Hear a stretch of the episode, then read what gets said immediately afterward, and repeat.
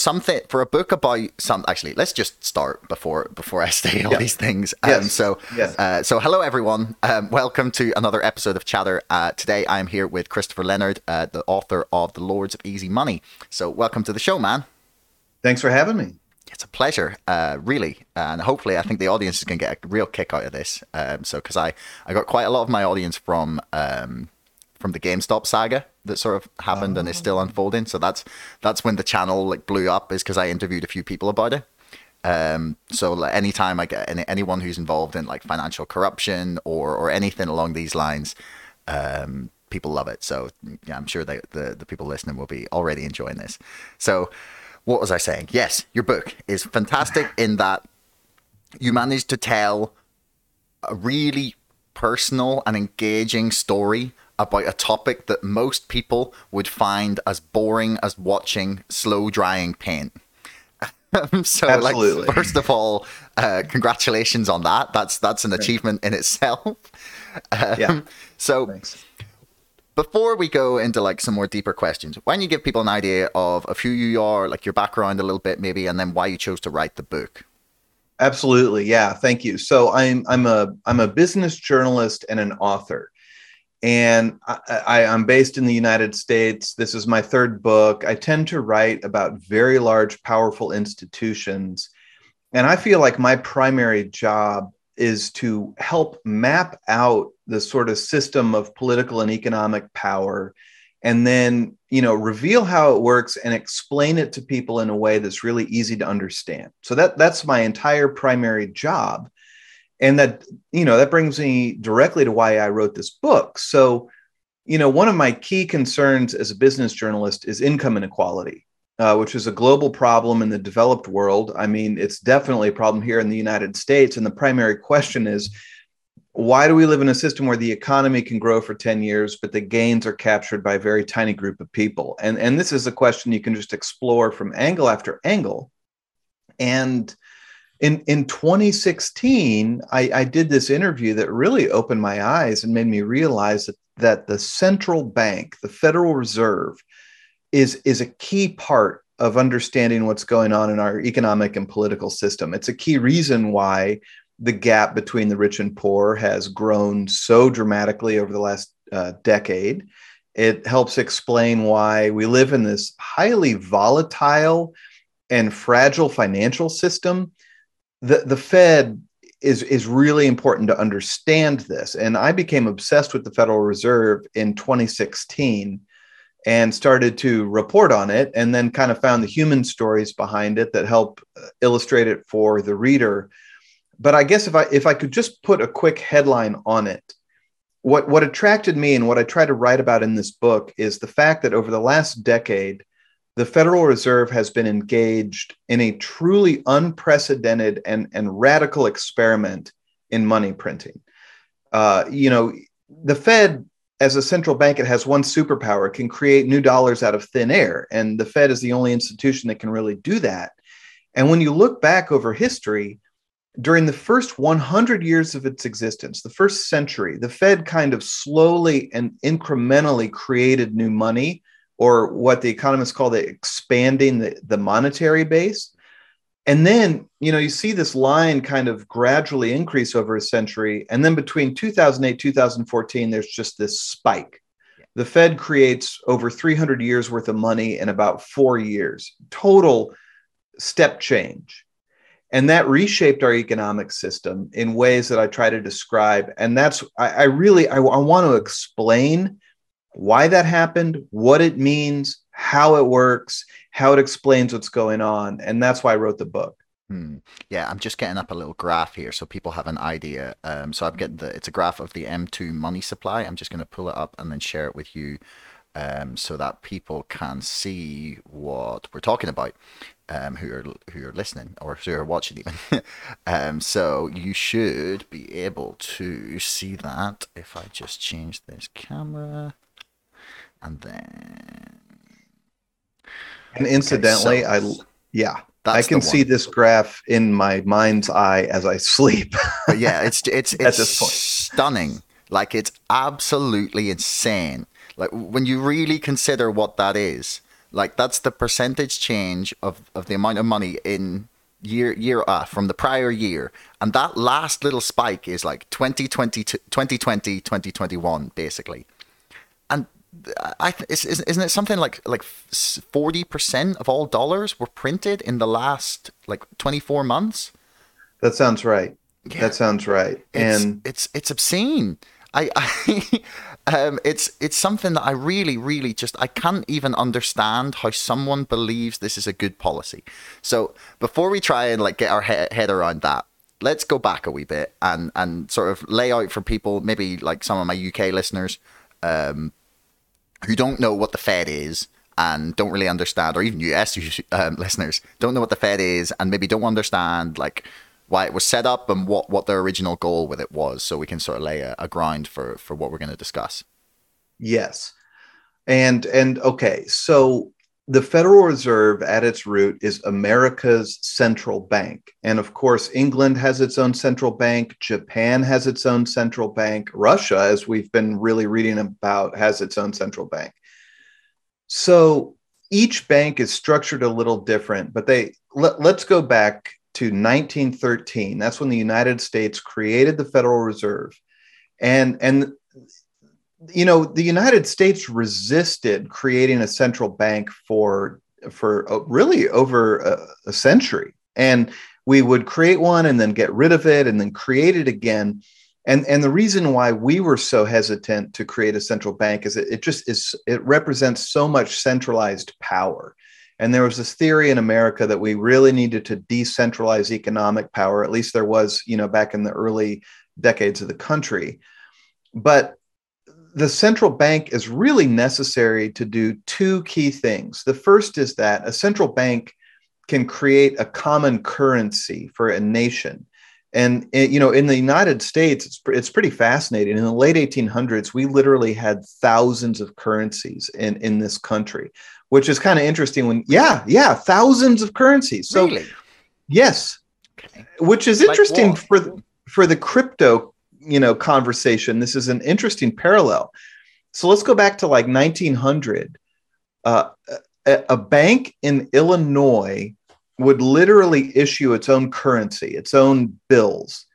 And if I lived in Illinois, I would get those bills as, as a representation of the money that was inside the bank or the stored value. But if I went to Oregon, they would have a different bank issue, uh, uh, you know, a different currency or maybe five currencies issued by banks in Oregon. And so if I'm checking into a hotel, I'm carrying this currency from Illinois and we have to have a discussion about how sound my currency is. How sound is that bank in Illinois that issued this currency? Whoa. And yeah, this is no idea this went on. This went on. And and again, to me, it's kind of mind-blowing. Thousands of currencies in the United States. And then we started to standardize currencies somewhat by creating these chartered national banks but now we're still talking, we've got dozens of currencies, large scale currencies. And it's a recipe for financial chaos. And, and financial chaos really did dominate the American financial scene for decades, uh, particularly like, uh, you know, after we created a modern industrial capitalist society after the Civil War in the 1850s that was a period defined by currency volatility, uh, long bouts of deflation, and most importantly, these periodic bank panics. Um, and, and we could walk through the mechanics of bank panics, but suffice it to say, when people lose faith in the currency, they rush the bank, they try to get their money out, the value plummets. And we were facing this problem again and again in 1907, there was an enormous bank panic in the United States, and we had to count on the private sector bankers to step in and solve it. JP Morgan, the famous American banker, literally held a meeting in his office in New York. He bailed out the financial system, and there was there was political pressure to create a better way. That that you know we shouldn't be living in this real volatile up and down period of bank panics and, and depending on bankers like JP Morgan to bail us out so we created the central bank, the Federal Reserve, which issued this currency called the Federal Reserve Note, otherwise known as a dollar. And it became a national, unified, consistent currency. really important. So, so we created the Fed to create our own currency and to be the sort of stable anchor of the financial system. That was the first job. The second critical job is that the Fed was supposed to stop those bank panics I just mentioned. Okay. The Fed was given this authority to create money out of thin air, which I'm going to call printing money, even though that's not technically correct. The, the money, the bills are printed at the Treasury, but the Fed creates money out of thin air, which I call printing money because people understand that. Yeah. So, so the Fed was yeah. given authority when a bank when a bank panic started to emerge. The Fed would be the so-called lender of last resort. It would print money to lend to otherwise healthy banks to stop a panic. So the Fed would stabilize the banking system. So that's why we created a central bank. Okay. It worked pretty well at doing those two jobs for, for decades from 1913 up until 2008, um, an era of increasing instability, but more or less stability most of, of the time. So that's that's why we have a central bank. It creates and manages a currency, and it was built to stop bank panics. Okay. Yeah. Is it? This is one of the things that I'm always very confused about. Is like, is it? What is the definition of like who actually runs it? Like, is it a privately run organization or is it a government run organization? Such a great question. I, I, describe it as like a genetically engineered hybrid of government and private bank. It makes no sense. It's this bizarre hybrid animal. And w- which is so interesting. And it gets to the politics of how things work today. So, and by the way, you know, I know that this is all super important for the world, and I think for your listeners because of the the importance of the dollar. Mm-hmm. You know, the Fed is the central bank for the United States, but the dollar is the global reserve currency. So the decisions made inside the central bank really do affect everybody. So to your question, like, is this thing a government agency? Is it a private bank? You know, the reality is it's both. So first of all, they create the Federal Reserve to be technically owned by private sector banks in this complicated way where they've got stock that they can never sell. And the Fed is actually a system of 12 regional banks. And each regional bank is controlled by a board of directors that are chosen from local private sector banks. So, so in a way, it's a private sector bank. But here's the key part the Fed is controlled by a governing body based in Washington, D.C. And there's, you know, confusing, it's a very confusing structure, but there's one, there's a governing committee called the Board of Governors. And, and these are basically like political appointees who are appointed by the president, approved by the Senate. They're 12 people who work in an office in Washington, D.C., and they set policy for the bank. They decide this is what the bank is going to do. So they're they're they're kind they're they're political people and there's they sit on a political committee and they control this private enterprise that is the central bank. So here you see the mix of public and private. Hmm.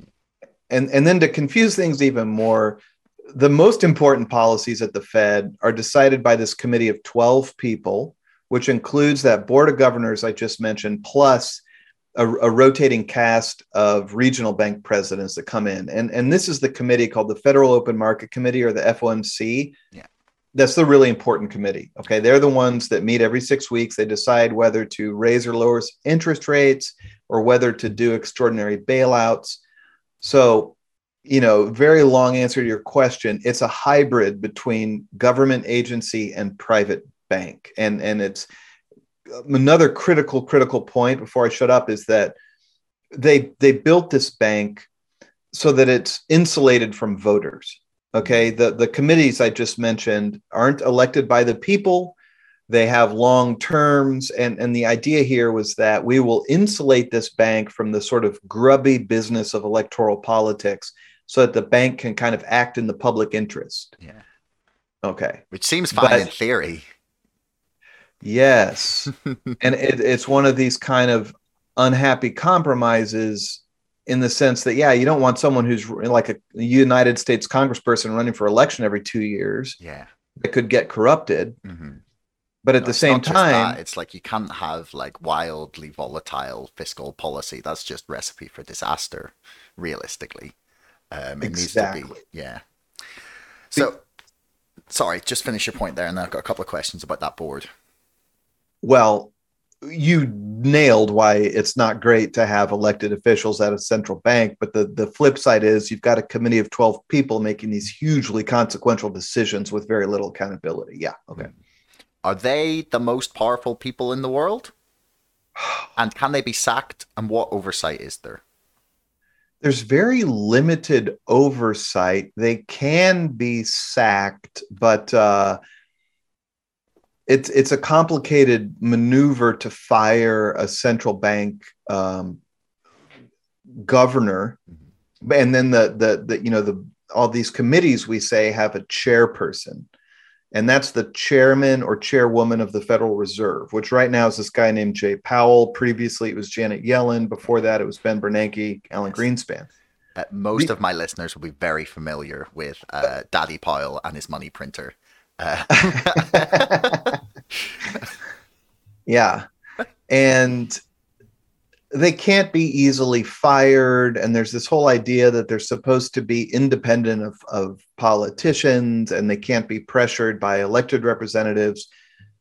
Without question, they are among the most powerful people in the world. I mean, the committee of people who runs the Fed has tremendous economic power and tremendous economic influence, but but they're also in a way they're, they're subject to pressures from Wall Street and from the investment community. mm, And, and, and in a way, the picture that kind of emerges is, is yes, they're the most powerful people. It's this committee of 12 people. When they make a decision, it's going to affect the entire global economy, Mm. but they're also kind of slaves to Wall Street, to put it bluntly. I mean, there's so much pressure not to cause market volatility or to do what's necessary to prop up stock prices and to help hedge funds like BlackRock that it's not like they're dictators. So it, it's kind of complicated. mm. No, that makes sense. I mean, um, in research for, I've been writing a book about GameStop, which is uh, coming to a nice conclusion actually at the moment. Um, but um, part of it has been examining like some of the bodies like the NSCC,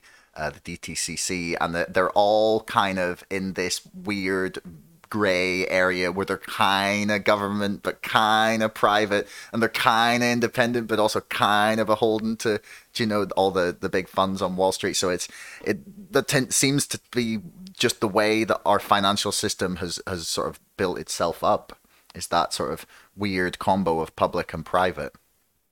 And I love books like that, to be honest, because I, I'm not familiar with the two entities you just mentioned. uh, the, the Depository Trust Clearing Corporation and the oh, uh, ooh, I don't remember what NSCC stands for right now.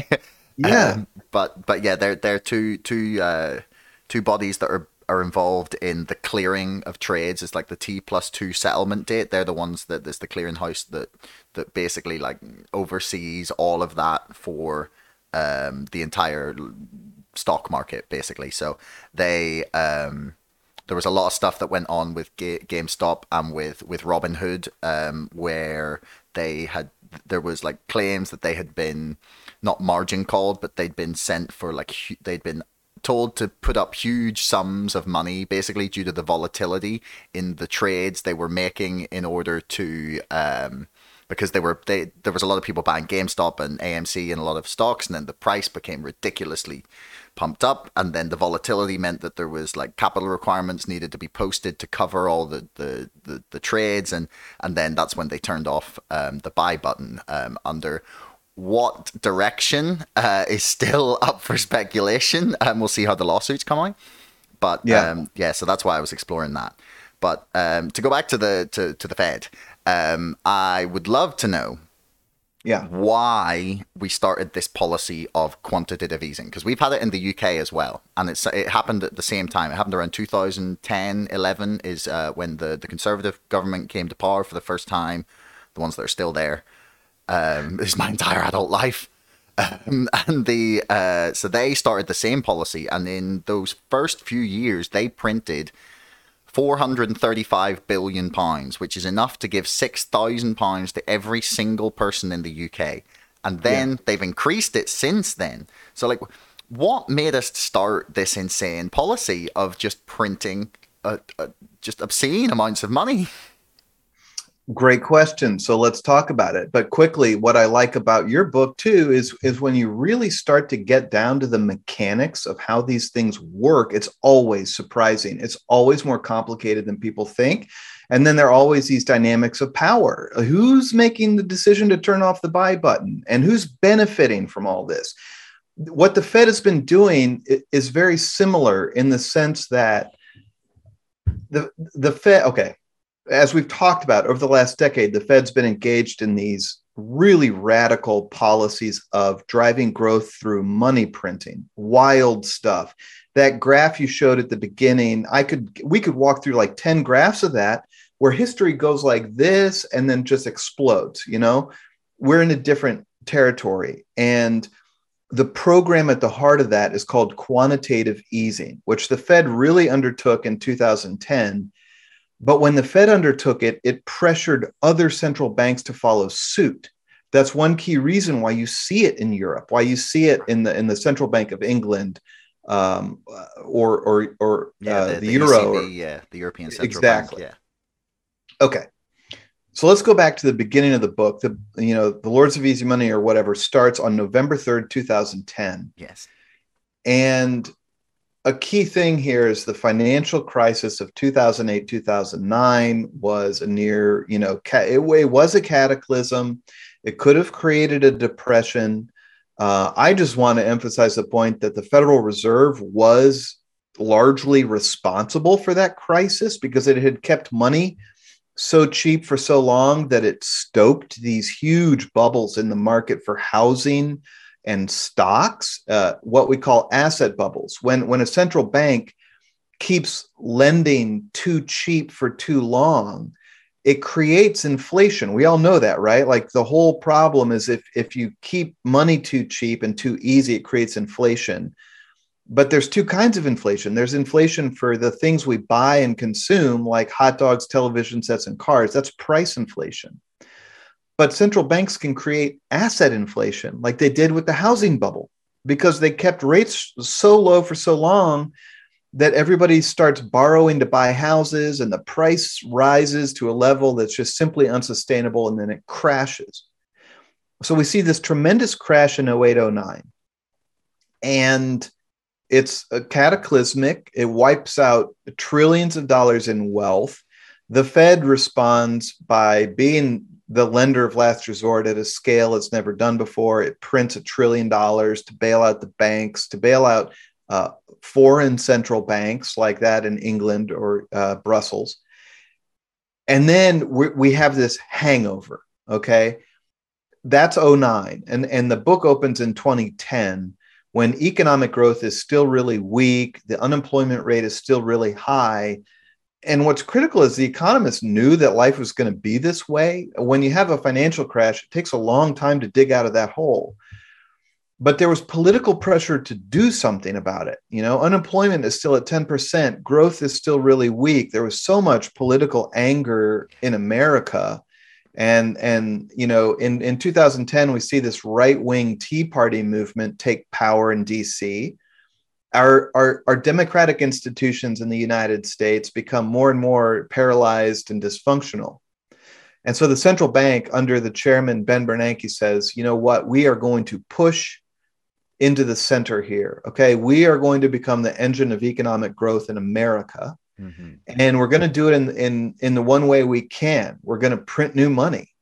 Okay. And, and, and that's a really key thing to sit down and kind of think about.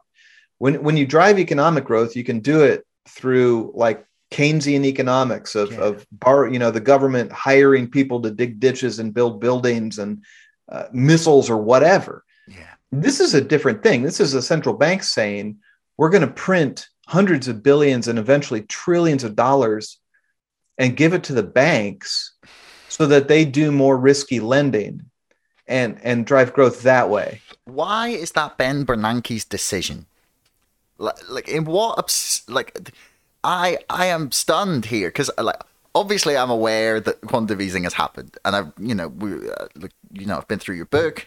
Um, and I've seen that this is the case, that it was driven by the Fed, but like it's just dawned on me right there, this second, is like, why the fuck is that Ben Bernanke's decision?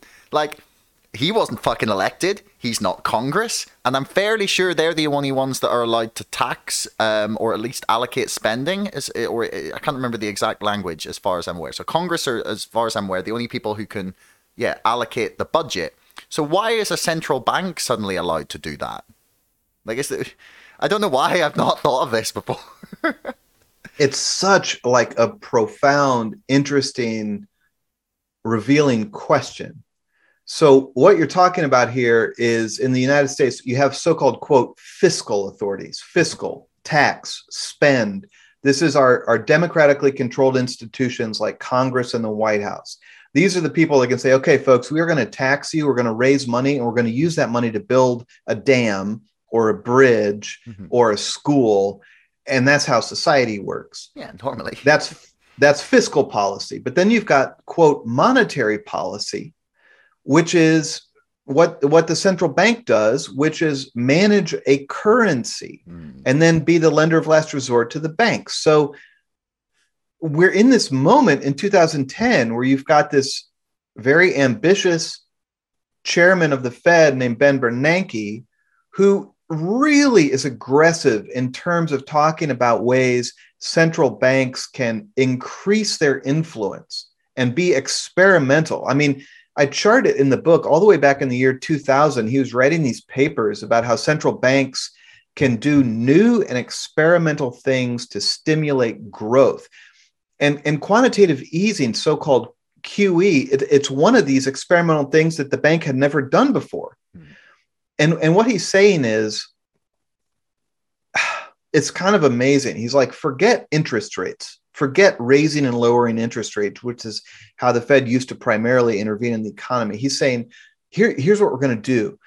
We're going to go out to Wall Street and we're going to go to this group of 24 select banks that are called primary dealers. And we're going to buy stuff from them. We're going to buy treasury bonds and mortgage debt. And we're going to do, we're going to make those purchases by just creating new money in, in the reserve accounts of these banks. So, so with quantitative easing, the Fed goes out to J.P. Morgan, says, "Hey, let's we want to buy eight billion dollars of Treasury bonds from you," and J.P. Morgan says, "Okay, here you go." And then the Fed says, "Look in your special reserve account at the Fed. Boom, eight billion dollars just appeared." And the Fed does this over and over and over again until it has created, for example, the first round six hundred billion dollars inside these bank accounts on Wall Street and and that's what quantitative easing is. Now, your your your primary question was like, who gave Bernanke the authority to do it? Yeah, gray area, man. To be honest, like the Fed is given authority to do business with primary dealers. It's not explicitly barred from doing quantitative easing. The whole public debate around quantitative easing was essentially non-existent. Yeah, yeah. And I, mean, I don't remember so, being asked. I mean, I was no. young, but I don't remember anyone else being asked. they just did it, and and like that's one of the key points of the book is these central banks have gathered up for themselves more and more power, authority, and reach, while the politics behind it has become more and more removed from America from general people. Hmm that's what bugs me about the phrase quantitative easing. It instantly just sounds like a science experiment or some PhD theory that we're not going to understand. Yeah. Uh, it's really just money printing to drive growth. Yeah. Yeah. Well, yeah, yeah. Do you think people would feel differently if that's how it was described? I know for a fact they would. And that's why Ben Bernanke, when this happened, he went on a, a huge American television show called 60 Minutes, watched by millions of people. Mm-hmm and he said categorically on TV, "We're not printing money. That's a misconception." No, we're just and, typing in numbers in a computer. It's much easier. Like exactly, and uh, people know intuitively that if you overuse the authority to create money, you're debasing the currency and creating dangers of inflation. And when he said we're not printing money, he was kind of mis he wasn't kind of he was misleading the American people and obscuring what they were really doing. And, and you see this again and again. They cloak it in complexity.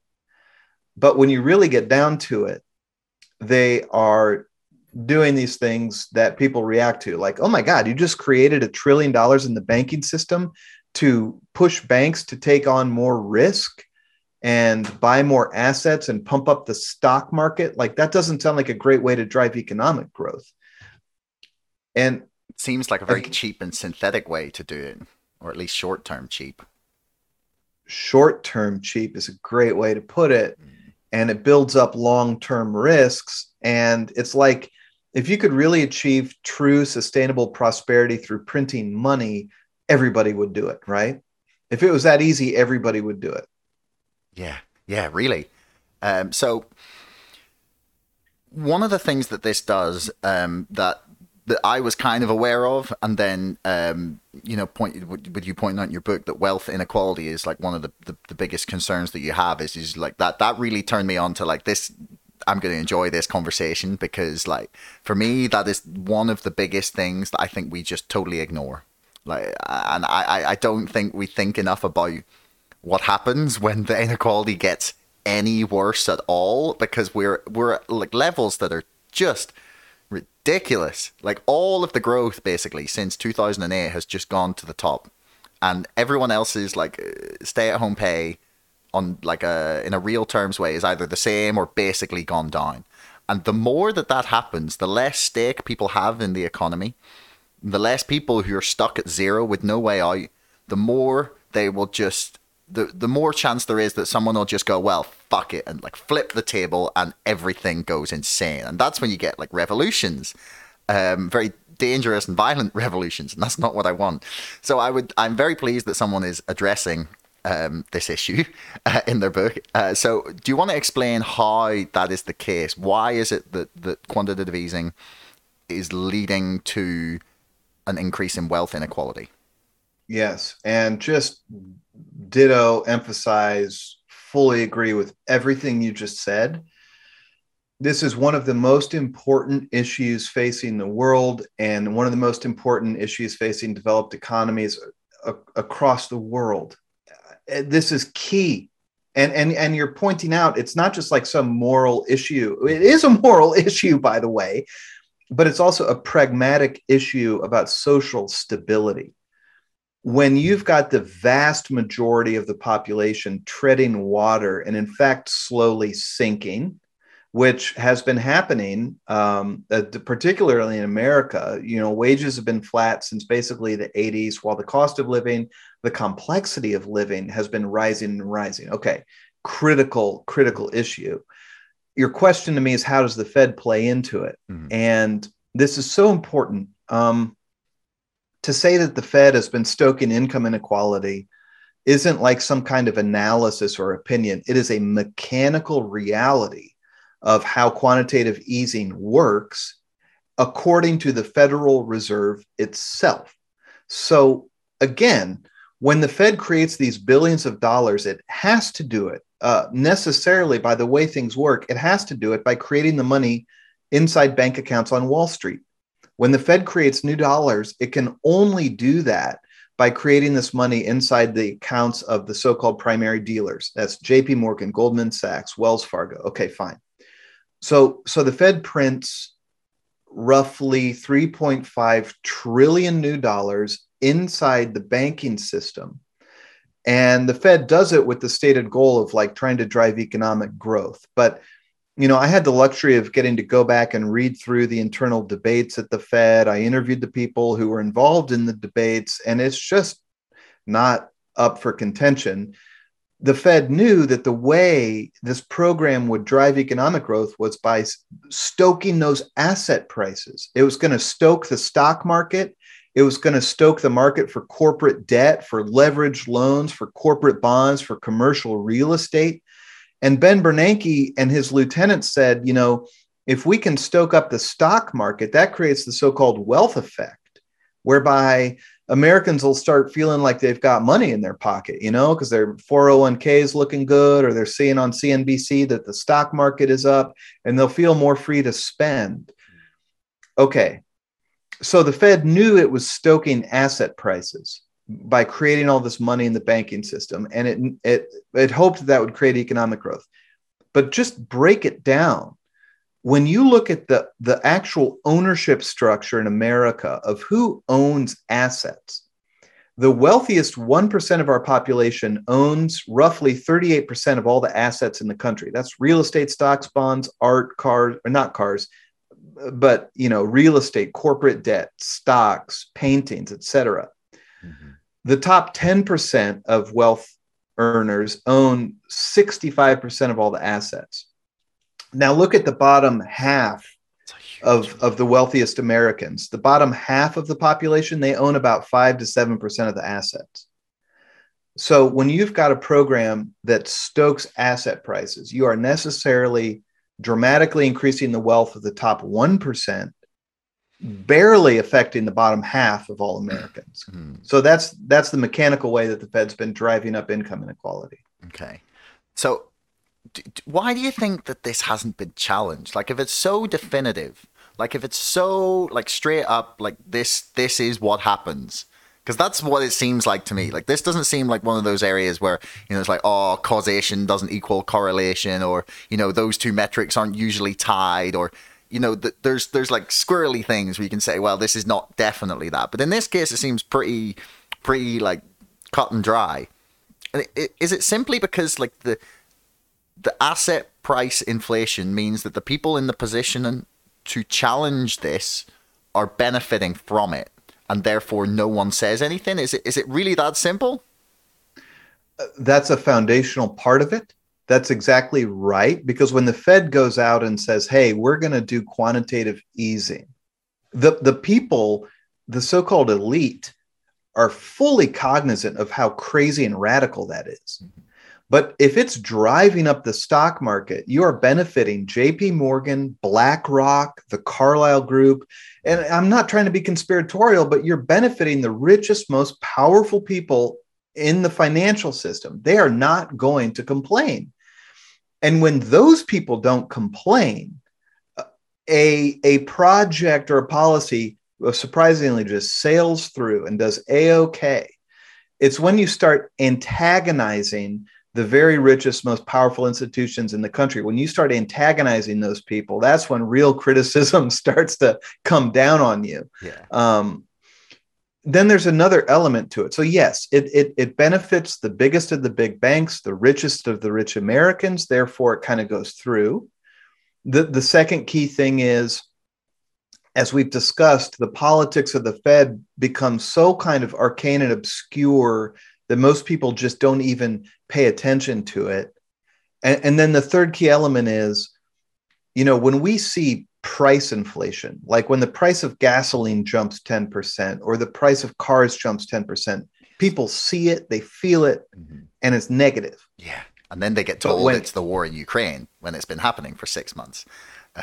exactly. But when assets inflate, everybody on CNBC is like, oh my God, the stock market's up 5% today. The housing market is booming. The housing market in the United States, prices have jumped 18%, double digit, crazy inflation over the last year. What, that much? Yeah, wow. 18.8% year over year housing prices have increased in the United States um, not coincidentally at a time when the Federal Reserve is directly buying roughly $40 billion in mortgage bonds a month. They've started to taper that down, but they were doing that for about two years while keeping interest rates pegged at zero to stoke demand. Okay, so when asset inflation happens, it's seen as this like unalloyed good thing. Like, hey, stock market's up today. But nobody's taking the step back to say, is that inflation creating an unsustainable asset bubble that's going to eventually crash that's that's a problem there so this this this policy has been going ahead for 10 years round after round. There you go. Yeah you can see it. That's just that's just 10 major cities but i thought that gave like a good indication of where we're at there with house price growth. And, and and if i could make a point you know i'm sitting here reading about these metro areas like San Francisco and Seattle, the Fed is directly stoking these real estate prices. It is helping push the price up by double digits and putting houses out of the reach of more and more Americans. It's social instability, all that stuff you and I were just talking about. Um, so anyway, you know, over the last decade, these policies just it's like I mean, I hate to use a cliche, but the frog is in the water that's slowly heating up and he doesn't feel it and then it's boiling. That's sort of where we are with these policies. Yeah. So so right. So they started this policy in then 2010. It spread out sort of through the world as as a result, and then um, to fast forward then a little bit to the kind of third part of your book and the the the situation we were in. I think it was uh, September of 2019. Um, yeah. With yeah, so essentially, I've heard a few people mention this to me. And, and sort of claim that we were on the precipice of like economic ruin in 2019 and i was like how did I not hear about this? Like, I, you know, how did I not know? um, so, like, was that was that a reality? Like, is that where we were? Yes. Isn't that crazy? Mm-hmm. when you read about this stuff, like, I call it being fed pilled. Like, that's amazing. Yeah, I mean, in oh, September, I'm going to title the episode that. Yeah, and and it's like there's this group of people who watch this stuff and you feel kind of crazy. But I mean, I walk through it in black and white, like in September of 2019, before a single case of COVID was not only recorded, but I think even existed. We had a financial, we had the beginnings, we had the beginnings of a financial crisis in the United States. And and and I'll walk through it really quickly, but really fascinating little time period exists between about 2016, 2017, 2019, which is this period where the Federal Reserve realizes, like, my gosh, we have got to stop doing this. Uh, we are pumping up asset prices to a dangerously high level. We might create price inflation. And the Fed was trying to pull back. It was, it was trying to reverse these, these programs. But every time it did, the markets would basically short circuit and start to fall. Okay.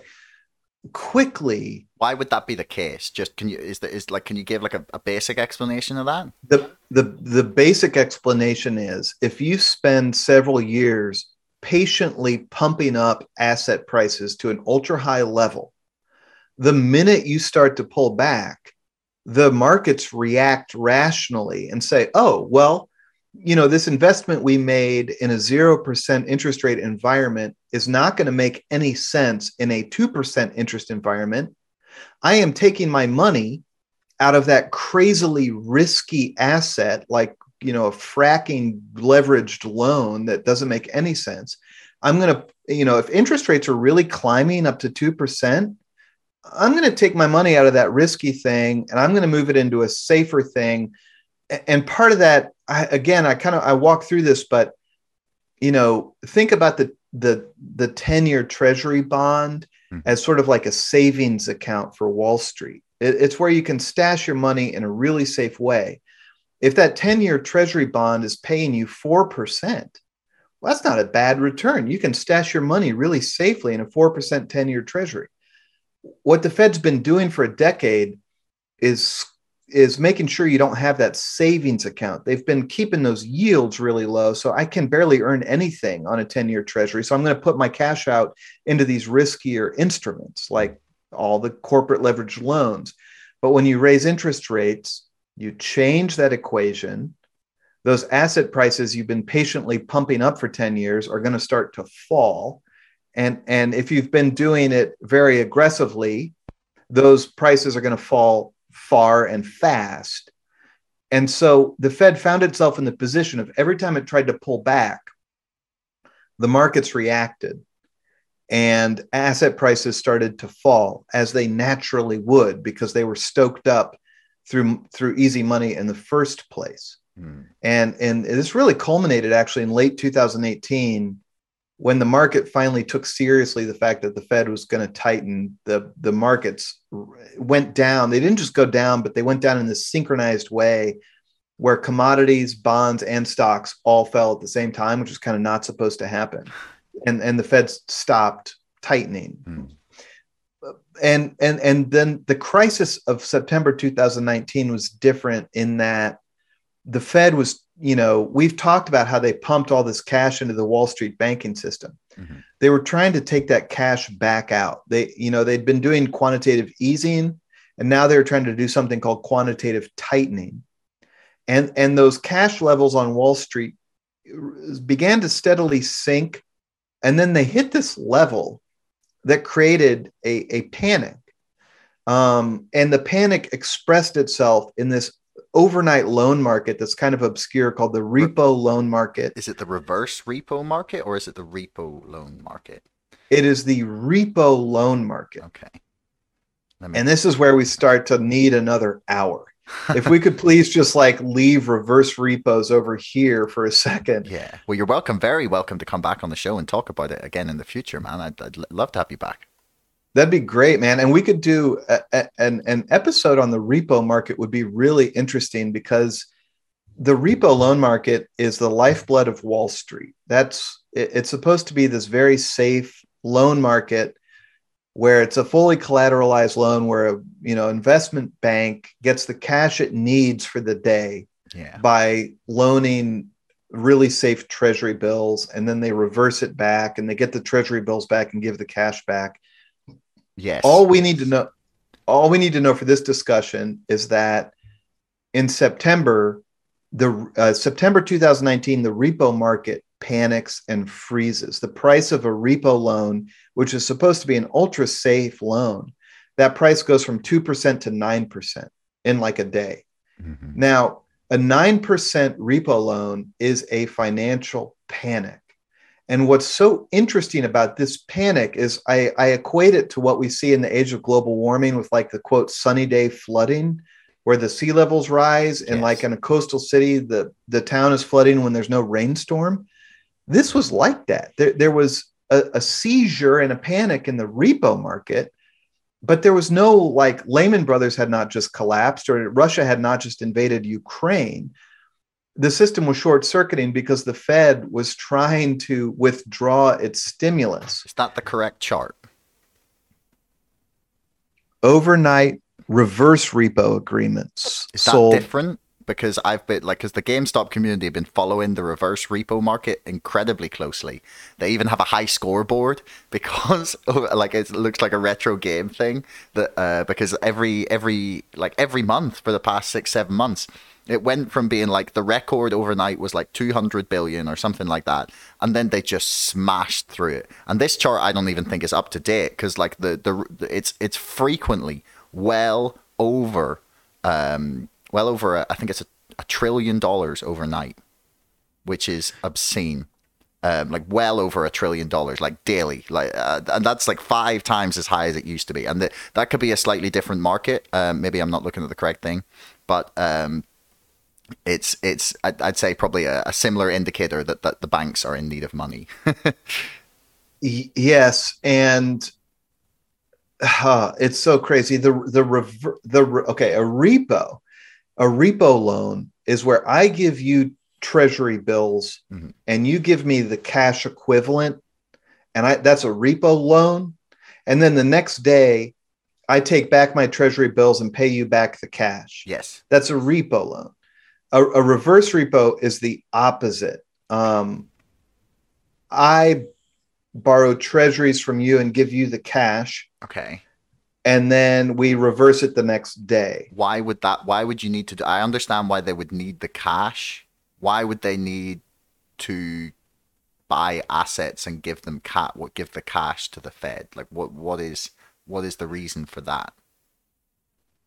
It's so. This is a great question. First of all, if if if the Fed is offering enough money eh, eh, in in the rate for a reverse repo, you take it because the Fed is saying hey, if you give me a bunch of cash, I'll give you this treasury bill, but the rate I'll pay you for doing this is going to be high. Like if you've got a bunch of cash sitting in your bank account, okay. do a repo loan with me and you'll earn uh, some some money on that cash and I'll I'll I'll offer you enough so that it becomes worth your while. Okay. So the, the Fed what needs you're, money. well, what it's okay. suggesting no. Okay, maybe I'm wrong. here's what it's here's what it's suggesting. That crazy chart. Well, you should do a whole show that's just like insane Fed charts.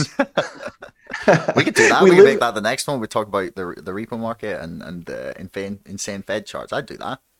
we live in the era of insane Fed charts where it was one way until about 10 years ago, and then the spike is super high. You just showed the level of reverse repo loans. And, and what you saw was a spike in 2020 and then a spike that makes no sense like today, like in uh, in our current time. Yeah, that one, like I said, that one that I've shown you isn't even as high as it goes. It's like even, it's like twice the height of, of that that the graph should be for where it's at now. It's it's mind blowing. and and it's a symptom of the truly mind-boggling insane level of cash that the fed is pushing into the banking system it is pushing uh, like okay in, in 2010 when the book opens the fed did a, a quantitative easing worth 600 billion dollars and it was like this controversial thing and it was a blah blah blah since COVID, the Fed has been doing quantitative easing at the tune of 140 billion dollars a month. Like the permanent spigots are open. That is a Yeah. lot, man. It's it's a lot. It's hard to get across how much money the Fed is pumping in. So all this cash is flooding into the banking system, and there's so much that the banks literally have too much, and they're storing some of it back at the Fed through this reverse repo. That that's why you're seeing this crazy spike. Is the reverse repo is the Fed taking cash back into its house through this weird loan program. So yeah, it's it's just a function of how much cash is out there that it just doesn't even make any sense and it just highlights where we are right now in 2022 whereby Yeah, where are we? Like, how how how screwed are we? Like, is there a chance that this doesn't like all fall apart? so Jay Powell, I have not interviewed him directly about this, but one of the, you know, they bring in these private bankers to consult with the Fed. And one of these guys told me that Jay Powell said that what they're trying to do right now with they need to raise interest rates and pull some of this cash out of Wall Street to fight price inflation. And if they don't, price inflation could continue to take, you know, embed itself and grow even further. But if they tighten too much, the markets are simply going to crash, a massive crash. And so Jay Powell has described this as trying to land a 747 on an aircraft carrier, which in my mind is just another way of saying crashing a 747. Yeah, I was gonna say that doesn't sound like something that's possible. I mean, that's just him being like, yes, uh, well, we're trying to blow up this balloon with a spike. Um, Yes. like, and so, what do you basic- think? Like, do you think it's actually possible for them to walk that line? no, Okay. No. And the reason I say that is because every time they've tried to do it, the system has short circuited. Again, we were talking about that repo loan thing in, in September 2019. Uh, by the way, those repo prices, the loan market, they, they hit 10%. It was a panic, and the Fed had to step in and print like $400 billion. It was, I called it the $400 billion bailout nobody knew about Yeah. and and and they had to do that to spray foam on the fire. And that's back when times were great. Uh, basically as good as the economy is going to be in a long time. Every time the fed tries to tighten the markets react prices fall volatility increases. There's no reason at all to expect it's going to be different this time. The the big question is does the fed basically not tighten? Do they not, you know, they've been talking all this language about raising interest rates to fight inflation, but the pathway that's open to them is to simply let inflation increase and embed itself and and not create a financial market crash. So you know, But then, It's yeah, kind then of a- the, the problem is then that, like, as we were talking about earlier, that like that inflation increases inequality, and then it accelerates that situation where people have less and less. If it's if it yeah if it's it's like good like price inflation, not asset price inflation. So Yeah, it's I, depressing. Yeah, it's a little depressing, isn't it? Um, it is. It is. Do and you, do you think that this would be like? Because normally, what what's happened in the past, whenever we've had like a big crisis of some form, whether financial or otherwise, is that you know we have whatever happens. Um, nobody saw it coming, except always some people say it's coming and they were ignored. most of the time, at least, anyway. And then afterwards, the kind of autopsy begins of like, oh, how could we have let this happen? And some sort of new rules and regulations will be put in place. Now, what happened after 2008? I mean, I'm not particularly convinced that that was a sufficient amount of regulation put in place um, or anything that would prevent the same things happening again basically I, and and even the things that were in there in um, it's not Dodd. Is, is it Dodd Frank? Was that the? It is Dodd, Dodd Frank. Yeah. Um, all the things that were put in there. Um, most of them were then stripped back out by the by the Trump administration. So, like 2008 basically gave us nothing in terms of like reform, in my my mind at least. Anyway, I could be wrong there, but do you see a crash this time being followed by you know some learning of lessons and maybe someone um, potentially you know owning up to having done things that you know made it more possible? Like do you think we will see a reckoning of some form? So uh, let me answer that question but before i do I, I think dodd-frank which was the big financial reform package passed by congress it was worse than nothing in a significant way okay. Be- because with dodd-frank we got the worst of both worlds first of all it, it, it initiated absolutely zero structural reform. It is very instructive to go back to the 1930s. Okay, we had a huge banking crisis in the United States in 1929. That's when Franklin Delano Roosevelt was elected shortly thereafter. And the Roosevelt administration comes in and they reform the structure of the banking system. They literally shut down the banks, they nationalize the bad banks, they break apart speculative investment banking from commercial checking account banking. Yeah. They Glass, they create Glass Steagall, right? Glass Steagall. That's exactly right. And and let's just look at Glass Steagall. I describe it as like a, a biblical proclamation in the sense that it was short and sweet, but wide sweeping in its context. It was like, thou shalt not do speculative banking and commercial banking. It was simple. Dodd Frank was the opposite. It was like, we're going to allow the too big to fail banks to remain too big to fail, but we're going to impose 2,000 pages of annoying regulations upon them so that the banks like Credit Suisse and JP Morgan have to hire two buildings full of lawyers and accountants to handle the regulations so it does nothing but antagonize them and makes them hate the government while also not creating any structural reform, while also creating the illusion that we have a safe banking system, which is an illusion. and, and so that's what Dodd Frank did. It, it replaced structural reform with 2,000 pages of annoying, like DMV style rules and regulations that have really done nothing to improve the safety of the banking system. Okay your question was like, could we have a reckoning? Yeah, like could could oh. we could we do something like do do you see there being enough self reflection if things all fall apart again, or is that hopeful to your wishful thinking? I, I mean, it, it, it, it's it's what we have to hope for and push for. What wor- what worries me is we have a, a pop. You know, gets back to that thing you're talking about with income inequality people are stressed out. People have lost faith in the system because they kind of intuitively know it's not working for them. Mm. But, you know, I was actually just down in Orlando, Florida for the CPAC convention or the Conservative Political Actions. This is the Donald Trump crowd. Yeah.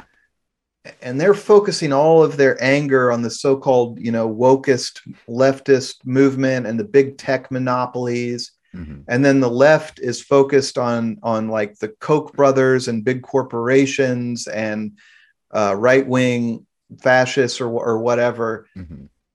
What worries me is is people read. I don't know. Our media system doesn't seem built to kind of uh, uh, uh, stoke a very healthy reckoning of like, okay, this didn't work. Mm. That didn't work. We need to reshape our political system in a way mm-hmm. that constrains the power of big banks, that puts a leash on Wall Street, that empowers labor unions, mm-hmm. or you know whatever the solution is. It's like we're all kind of getting angry at these different provocative emotional things. Yeah.